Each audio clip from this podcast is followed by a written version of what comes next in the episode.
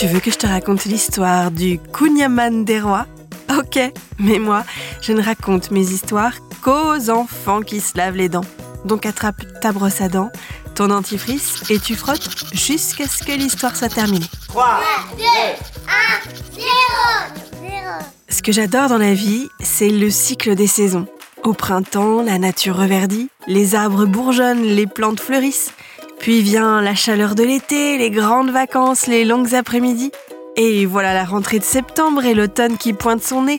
Les feuilles commencent à roussir, le temps se rafraîchit, les journées raccourcissent. Et voici l'hiver, avec le froid, les flocons et les batailles de boules de neige.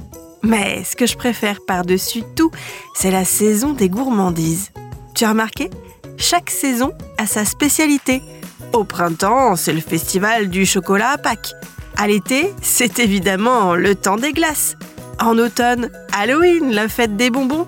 Puis l'hiver, qu'on attend avec impatience, le calendrier de l'Avent, bien sûr, et la bûche de Noël pour enfin arriver au mois de janvier, sorte de cerise sur le gâteau de la gourmandise, la galette des rois.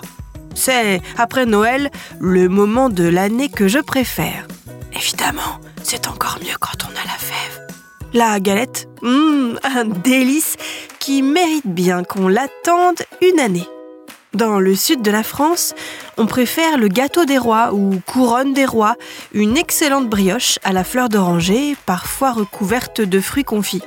Et en Bretagne, pour l'épiphanie, on a inventé le cougne des rois, un gâteau mi-cougnaman, mi-galette.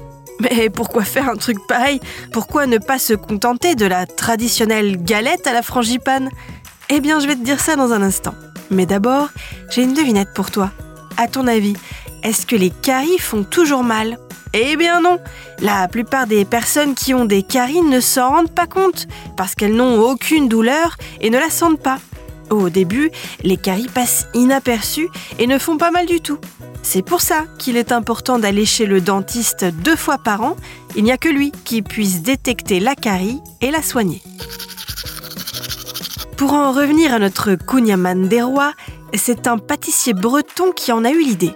Le Kunyaman est une spécialité bretonne, un gâteau à base de pâte feuilletée, de beurre de micelle et de sucre caramélisé. Eh bien, le cougne des rois, c'est un mélange entre la galette et le kunyaman, avec bien sûr une fève, de la crème d'amande et beaucoup de sucre.